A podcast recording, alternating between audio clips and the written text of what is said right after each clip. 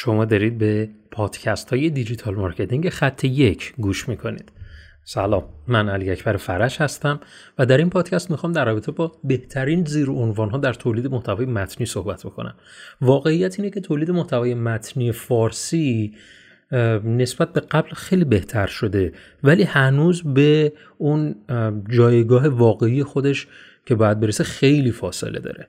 و اینجا ما می‌خوایم با استفاده از مواردی که خدمت شما عرض می‌کنم در رابطه با زیر عنوانهای خوب هدفمون اینه که این محتوای متنی رو بهبود بدیم. حالا این بهبود می‌تونه با توجه با هدف سئو باشه با هدف جذب مخاطب باشه با هدف فروش باشه لید باشه جذب لید باشه و یا هر چیز دیگری که فکرشو کنید و اینجا من چیزی که به ذهنم می‌رسه در رابطه با بهترین زیر عنوان ها در تولید محتوای متنی این گونه بود که خب من یه سوال بنویسم دیگه.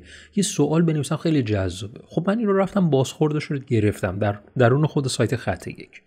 در اون سایت خط یک ما زیر عنوانهایی رو قرار دادیم که به صورت سوالی هستن برای چند مقاله. بازخوردی که داشتیم متوجه شدیم که خب خیلی طولانی مدت این بازخورد باید انجام بشه برای موارد ریز که تغییری در کنار اون هم رخ نده که بعدش بتونیم آماری رو در بیاریم ببینیم مثلا چگونه بوده. آماری رو که به دست آوردیم دیدیم خیلی تغییر نکرد ولی بهتر شد. اینکه مثلا ما سوال می نوشتیم برای زیر عنوان خوب شد.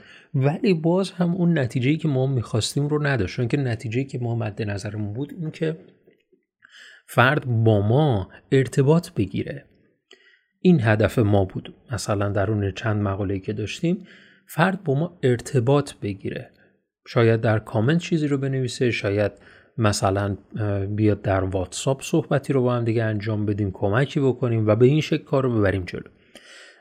ولی این رخ نمی‌داد. با اینکه بهتر شد مثلا ما سوال نوشتیم حالا راجع به محتواش هم بهبود دادیم ولی هنوز جا داشت. چیزی که اومدیم در گام بعد ما تست کردیم نتیجه بود. یعنی گفتیم که بیایم به جای اینکه حالا سوال بنویسیم موارد چیز اینجوری بنویسیم اوکیه سوال همینو باشه. ولی یه نتیجه ملموسی در این عنوان ها ذکر کنیم. این نتیجه به فرد کمک می‌کنه که دقیقا باید دنبال چه موردی برای خوندن این مطلب باشه. و ما عموما نتایج رو در بالاترین قسمت مقاله می نویسیم و فرد مجاب میشه که ادامه مقاله رو بخونه. ولی همون ادامه مقاله نیاز به نتایج های کوچکی داره که ما این نتایج کوچک رو تحت زیر عنوان می نوشتیم و, و چیزی که برای ما به دست اومد برای این نتایج خیلی متفاوت تر از نتیجه قبلمون بود. که با استفاده از سوال تنها به دست آوردیم. خیلی تفاوت های آماری وجود داشت. اینکه ما نتایج رو بنویسیم یا تنها به یک سوال بپردازیم. مثلا اگر من یک سوال بنویسم چگونه لاغر شویم؟ چگونه لاغر شویم؟ یک نتیجه رو دارم. یک نتیجه ملموس وجود داره. خب چگونه لاغر شویم؟ خب پس هدف از خوندن این پاراگراف چیه؟ اینکه من لاغر بشم.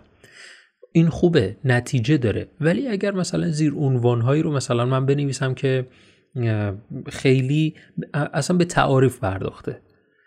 به تعاریف پرداخته. عموما خوانده نمیشن. عموما خوانده نمیشن.